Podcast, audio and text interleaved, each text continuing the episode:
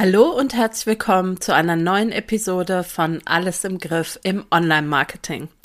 Ja, die heutige Episode, hm, als ich die gerade gescriptet habe, ähm, da ist mir die Episode ein bisschen zwischen den Händen aufgegangen wie ein guter Hefeteig.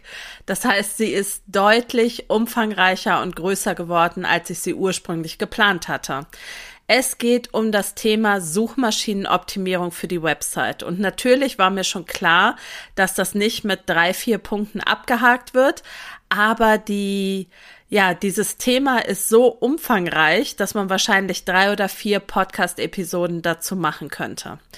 Ich habe mich jetzt dazu entschieden, dass ich trotzdem diese Podcast-Episode so aufnehme, wie ich sie geskriptet habe. Es wird dazu auch bald ein Blogartikel geben, sodass du das alles nochmal nachlesen kannst.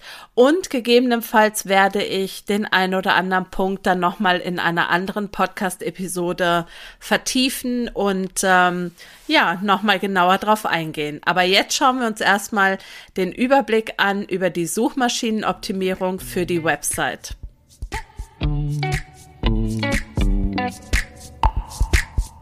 Hallo und herzlich willkommen zu Alles im Griff im Online-Marketing. Mein Name ist Silke Schönweger und ich freue mich sehr, dass du reinhörst.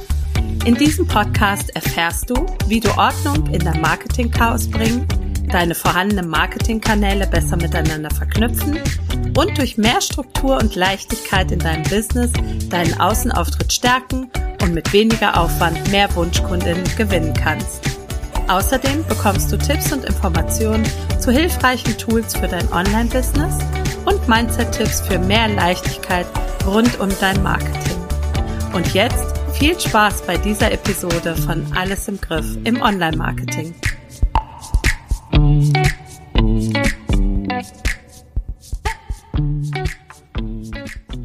Herzlich willkommen zurück bei Alles im Griff im Online-Marketing. Ja, Suchmaschinen für die Website ist ein mega wichtiges Thema, denn natürlich soll das, was auf deiner Website passiert, ja auch für die Suchmaschinen relevant und von den Suchmaschinen auffindbar sein. Das heißt, Suchmaschinenoptimierung bedeutet ja im Grunde, dass du Google dabei unterstützt, deine Inhalte zu finden. Und äh, die Suchmaschinenoptimierung selber ist eben dieser Prozess, durch den deine Website speziell für die Suchmaschinen verbessert wird. Es gibt ganz unterschiedliche Suchmaschinen. Ähm, das ist nicht nur Google, das ist zum Beispiel auch Pinterest, YouTube, ähm, Amazon, also alle ähm, Tools oder alle ja, Programme, wo es quasi einen Suchschlitz gibt und wo du etwas suchen kannst, sind im Grunde Suchmaschinen. Aber in dieser heutigen Episode werde ich mich tatsächlich auf Google so ein bisschen äh, versteifen, weil das Thema sonst noch viel, viel mehr ausgeartet wäre. Das Gute ist, wenn du deine ähm, Inhalte auf anderen Suchmaschinen auch optimierst, zum Beispiel auf YouTube, zum Beispiel auf Pinterest, dann hm, zahlt das auch direkt auf Google ein, denn die meisten Suchmaschinen werden von Google indexiert. Das heißt, ähm, Google liest nicht nur was du für Google selber machst, sondern auch, was du für andere Suchmaschinen machst. Also behalte es gerne im Hinterkopf, dass du auch auf anderen Suchmaschinen unbedingt darauf achten solltest, dass du die, ja, heute genannten Hinweise oder auch die sonstigen Hinweise in Sachen Suchmaschinenoptimierung beherzigst. Es sind ganz, ganz, ganz viele Stellschrauben, an denen man drehen kann, um ja, seine Inhalte für die Suchmaschinen zu optimieren. Und das, was ich heute hier mache, das ist tatsächlich ein Rundumschlag und natürlich nur ein Überblick. Es gibt noch ganz viele weitere Stellschrauben, aber das sind so Dinge, bei denen ich mir denke, da kann man relativ schnell gute Ergebnisse erzielen und relativ schnell ja seine Inhalte eben verbessern. Grundsätzlich ist es ja so, und das ist jetzt der erste Punkt, auf den ich eingehen möchte, dass deine Website ja von Google gecrawlt wird. Also crawlen beziehungsweise crawling ist der Prozess, mit dem neue oder aktualisierte Webseiten gesucht werden.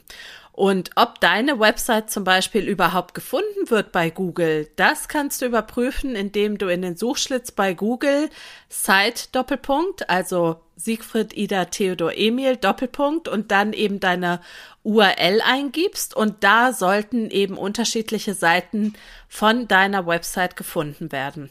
Falls das nicht so ist, gibt's ganz unterschiedliche Gründe, die dafür verantwortlich sein können.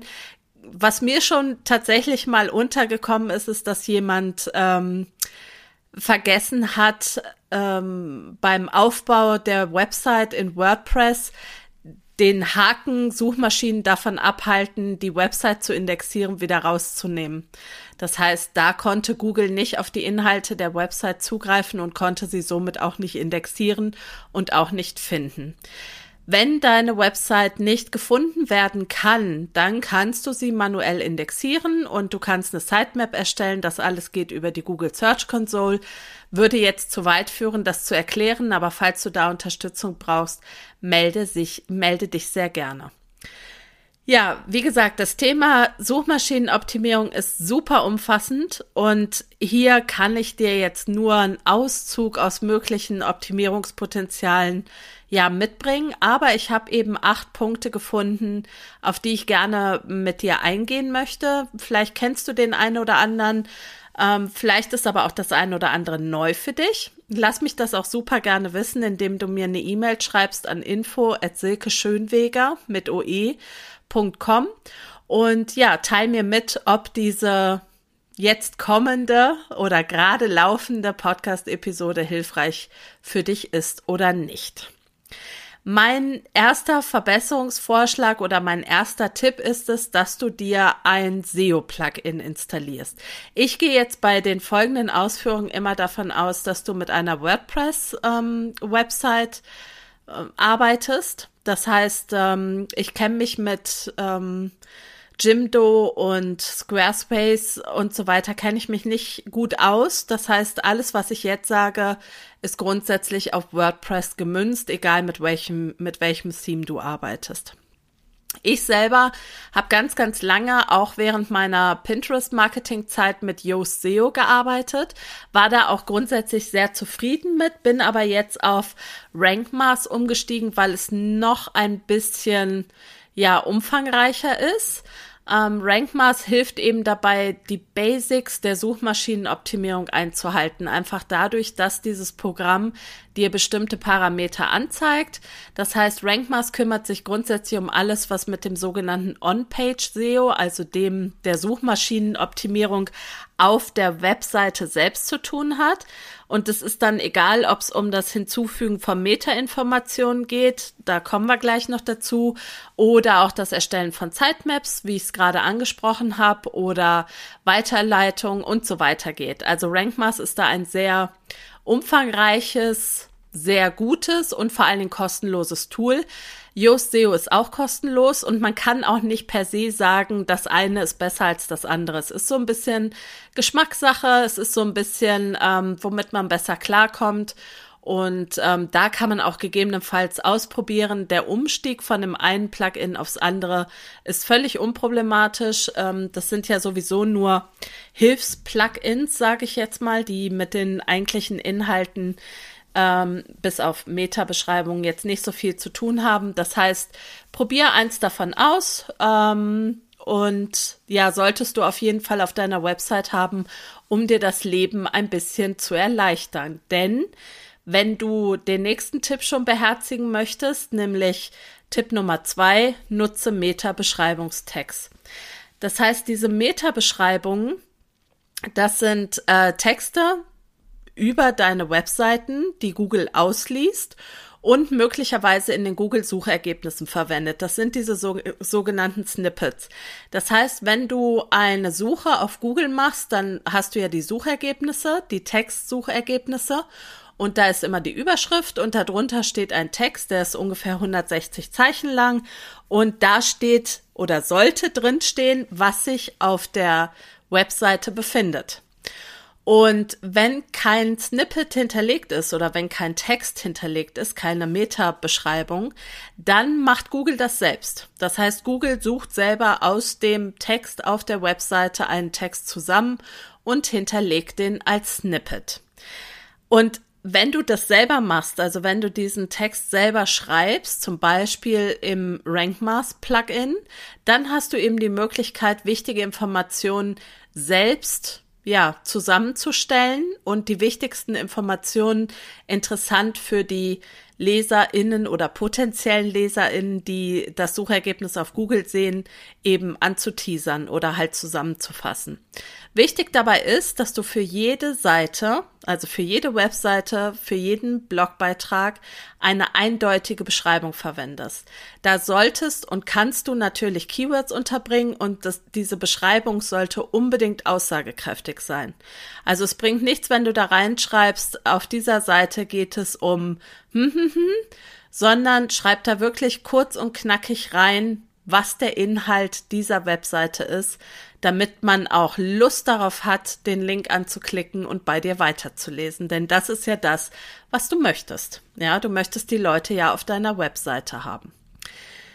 Denn ähm, kurzer Einschub, je mehr Leute deine Webseite besuchen, desto relevanter denkt sich, Google ist dein Inhalt, desto öfter werden deine Inhalte ausgespielt.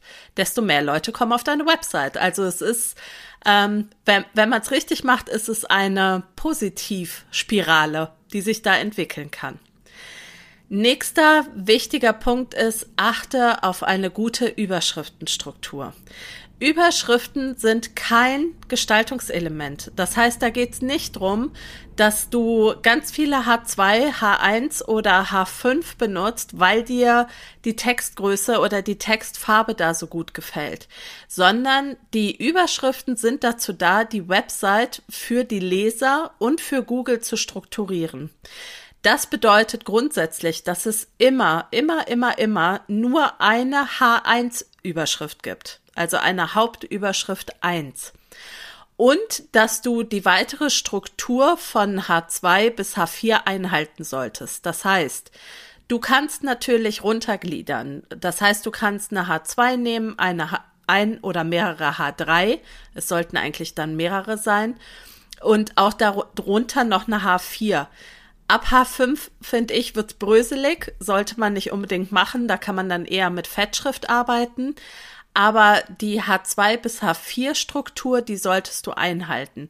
Was mir extrem geholfen hat, darauf zu achten und das auch einzuhalten, ist, dass ich mir ein Plugin für Inhaltsverzeichnisse installiert habe. Das heißt, ich habe mir das Plugin Easy Table of Contents ähm, installiert oder Easy Table of Content heißt es, glaube ich. Ich verlinke es in den Show Notes. Ähm, und das hat mir total geholfen, die Übersicht zu behalten, weil man dann ja in diesem Plugin oder beziehungsweise in dem automatisch erstellten Inhaltsverzeichnis genau sehen kann, ob man sich an die Struktur gehalten hat. Und ähm, da merkt man dann auch schnell, dass es irgendwie komisch aussieht, wenn man, ähm, ich sag jetzt mal, eine H2 hat, dann eine H3, dann eine H4, dann wieder eine H2 da muss man sich dann überlegen, ob das eine gute Überschriftenstruktur ist oder ob man da nochmal ran sollte und das verbessern sollte. Also achte unbedingt auf deine Überschriftenstruktur und zwar ganz, ganz wichtig, nicht nur bei deinen Blogbeiträgen, sondern eben auch auf deinen anderen Seiten. Das heißt, da solltest du ganz klar durchgehen und schauen, habe ich immer für Überschriften die H2, ähm, du solltest auch darauf achten, dass zum Beispiel die Schriftarten oder die hinterlegten Schriften bei der H2 gleich sind, damit eine ja für den Leser eine gewisse Ordnung entsteht, an der er sich orientieren kann. So, ähm, ja, Punkt Nummer vier ist dann die Struktur deiner Website. Also wir kommen jetzt vom Kleinen ins eher Große, denn natürlich sollte auch deine Website ordentlich strukturiert sein. Auch das mag Google. Ähm, und da ist es eine, finde ich es super hilfreich und das mache ich auch schon mal mit Kunden, dass wenn wir uns die Website der Kundin anschauen, dass ich eine Mindmap erstelle, wie die Website strukturiert ist. Und was da ganz, ganz häufig auffällt, ist, dass viele in eine sehr tiefe Struktur gehen. Das heißt, da muss man mehrfach klicken, immer weiter klicken, bis man dahin kommt, wo man hin will. Und ich kann nur ganz dringend dazu raten, dass du eine möglichst flache Struktur wählst. Das heißt, dass man bestmöglich vom Header aus relativ schnell dort ankommt, wo man hin möchte. Das heißt, im Header-Element selber sollten ja, wenn möglich, nicht mehr als sieben ich finde schon sechs grenzwertig Überpunkte sein, also Header-Punkte sein. Ganz wichtig, die Startseite brauchst du nicht als Header-Punkt einstellen, weil es inzwischen allgemein anerkannt ist, dass das Logo zur Startseite zurückführt. Das heißt, diesen, dieses Header-Element kannst du dir sparen. Ähm, aber dann sollte man eben über die Header-Elemente relativ schnell zu den einzelnen Webseiten kommen, wo sich die Lösung verbirgt. Also mit möglichst wenig Klicks zum Ziel. Und ähm, das lässt sich relativ schnell abändern, das lässt sich relativ schnell verschönern. Und das führt auch dazu, dass ja diese Klarheit auf der auf der Website selber kann auch durchaus dazu führen, dass man sich selbst nochmal Gedanken darüber macht, ob die ja unübersichtliche oder zu tiefgehende Struktur, die man zuvor, ge zuvor gewählt hat, wirklich auch für die Customer Journey sinnvoll ist. Ich glaube eher nicht. Ähm, übrigens, das habe ich auch bei den letzten Malen schon angeboten, wenn du Lust hast, mit mir über deine Website zu schauen, über deine Website-Struktur und du dir Verbesserungsvorschläge wünscht, dann kannst du mich jederzeit gerne ansprechen, mir eine E-Mail schreiben, findest du auch in den Show Notes. Ähm, das mache ich für mein Leben gern tatsächlich. Also da zu unterstützen, wie man gegebenenfalls die Website-Struktur besser aufbauen kann. Okay. Ähm, wichtiger Punkt auch noch, ich habe ich auch schon ganz, ganz häufig gesehen, dass es keine benutzerdefinierte 404-Seite gibt. Die 404-Seite ist ja immer die, die aufploppt, wenn man Broken Link hat zum Beispiel. Also wenn ähm, ja, wenn man nicht da ankommt aus irgendeinem Grunde, wo man eigentlich hinkommen sollte. Das heißt, ein eine URL hat sich verändert. Ähm, ja, ein Link führt ins Leere und da solltest du unbedingt eine benutzerdefinierte 404-Seite erstellen. Das kannst du bei Divi über den Theme Builder machen. Wie das genau geht, da verlinke ich dir einen Blogartikel von meiner lieben Kollegin Sabine Richter. Die hat das da Schritt für Schritt beschrieben, so dass du das nachbauen und eine benutzerdefinierte 404 Seite erstellen kannst, die wiederum irgendwo hinführt, wo die Menschen sich aufgehoben fühlen. Ähm, und sei es die Startseite. Aber was nicht schön ist, ist, wenn die Leute einfach auf der Standard 404 Seite landen. Nächster Punkt wäre, dass du auch auf sprechende URLs achtest. Also, es sollten sich keine Zahlen in der URL finden. Ähm, abgesehen davon, dass das nicht schön aussieht, das wäre ja noch das eine, ähm, ist es viel wichtiger, dass du benennst, was sich auf der Website finden lässt. Dabei solltest du aber überlange URLs mit unnötigen Parametern vermeiden. Das heißt, wenn du jetzt zum Beispiel einen Blogartikel ähm, Titel hast von eine gute Kundenreise ist kein Hexenwerk, dann äh, sollte die URL nicht lauten eine minus gute minus Kundenreise minus ist minus kein minus Hexenwerk. Ähm, das ist völlig unnötig. Wichtig ist, dass du das Keyword drin hast. Das ist hier Kundenreise und dann würde ich die URL zum Beispiel, also in meinem Fall heißt sie Kundenreise, du kannst sie aber auch Kundenreise minus kein minus Hexenwerk nennen. Aber alles andere ist überflüssig und ähm, führt zu gar nichts, außer dass die URL ewig lang wird und ewig unübersichtlich und ähm, das auch für Google nicht relevant ist. Also achte auf gute sprechende URLs. Nächster Punkt ist Punkt Nummer fünf, ist die Optimierung deiner Inhalte. Und das ist natürlich ein mega, mega wichtiger Punkt für Google. Natürlich. Denn was Google ja macht, ist, dass es aufgrund von Suchanfragen die bestmöglichen Inhalte zur Verfügung stellt. Das heißt, je optimaler, je besser, je relevanter deine Inhalte sind, die du zur Verfügung stellst, desto eher wird sie Google ausspielen. Und deswegen ist aber auch wichtig, dass du deine Texte nicht für Google schreibst, sondern für deine Leser und sie dann für Google optimierst. Das ist ein Unterschied, als wenn du einen Text für eine Suchmaschine schreibst.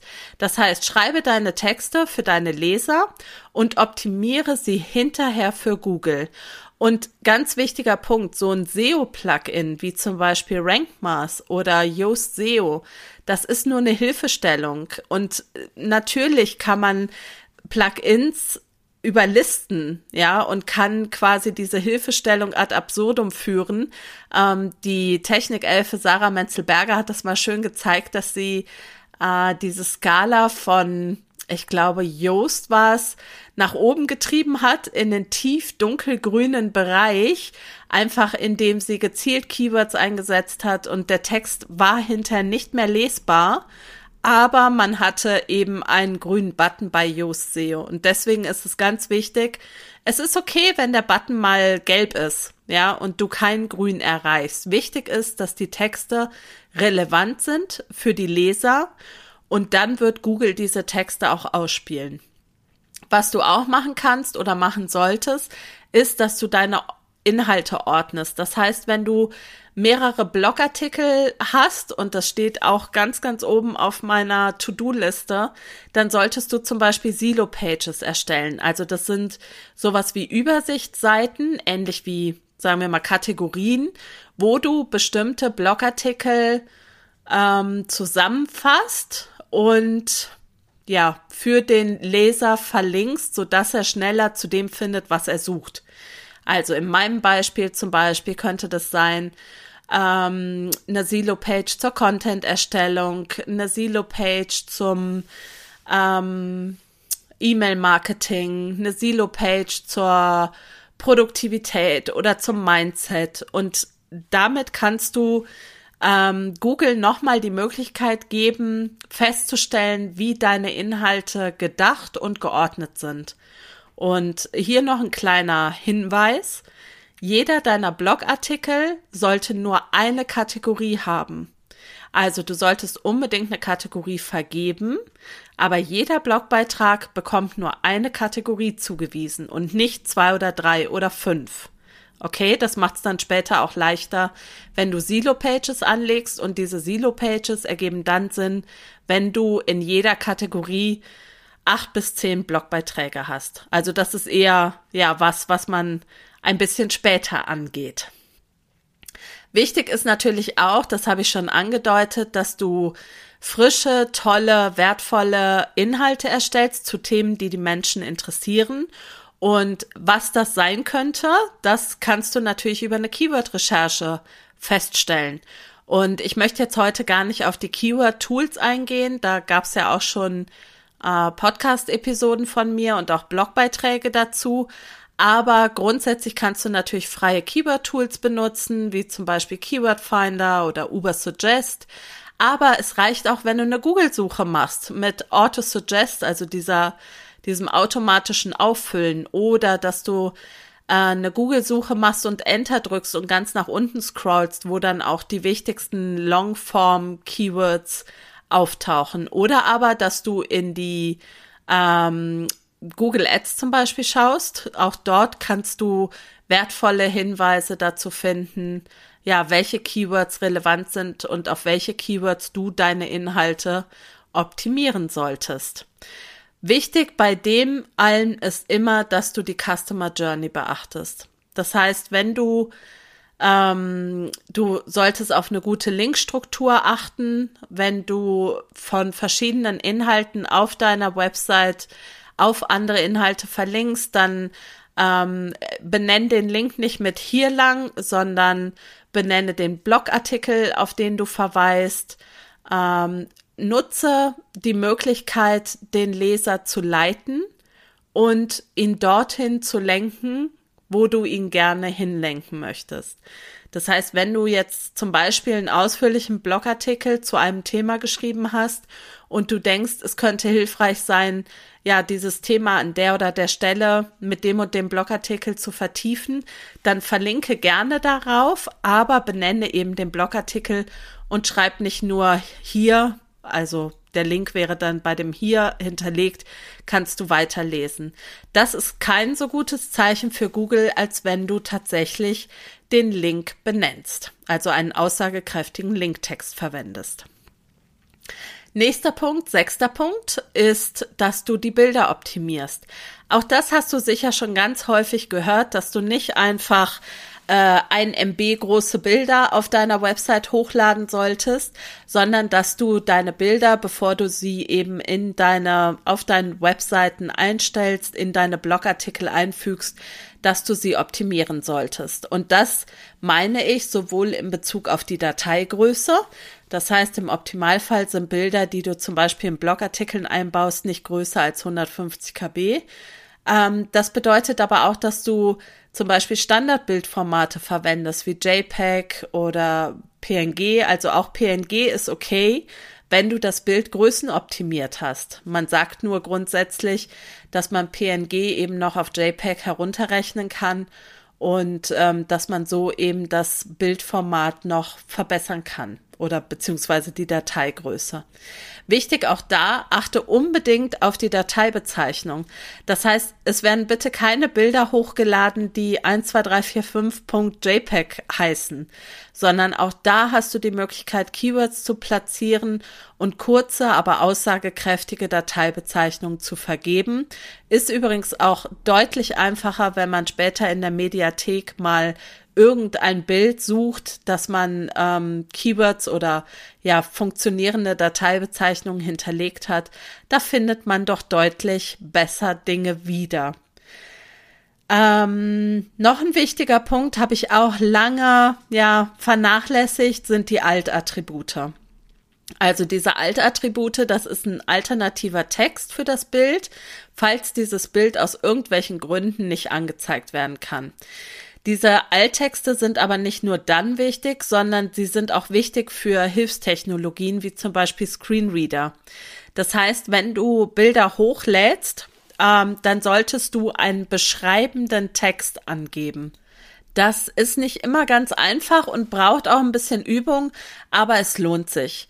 Denn ähm, wie gesagt, in den Fällen, wo jemand das Bild nicht ja bildlich wahrnehmen kann, ist es eben wichtig, dass er weiß, was sich auf diesem Bild befindet. Siebter und vorletzter Punkt für diese Podcast-Episode ist das Thema, dass du deine Inhalte responsive machen solltest, also für Mobilgeräte optimieren solltest. Dass das der Fall ist, haben wir schon im Quick-Tipp letzte Woche besprochen, also in der Podcast-Episode 69. Ähm, denn da habe ich dir schon gesagt, dass du zum Beispiel mal schauen solltest, wie viele Nutzer denn mit Mobilgeräten auf deine Website surfen. In meinem Fall ist das tatsächlich zwischen PC und Mobilgeräten noch relativ ausgeglichen. Aber die meisten CMS bieten ja die Möglichkeit, ähm, responsive Webdesign zu machen. Das heißt, dass du deine Website auf die Nutzung mit Mobilgeräten relativ leicht ja anpassen und ähm, angleichen kannst. Theoretisch ist es inzwischen so, dass man oder sagen wir mal rein faktisch ist es inzwischen so, dass man seine Website für Mobilgeräte erstellen müsste und hinterher für PC optimieren. Denn die Nutzung über Mobilgeräte wird immer, immer wichtiger.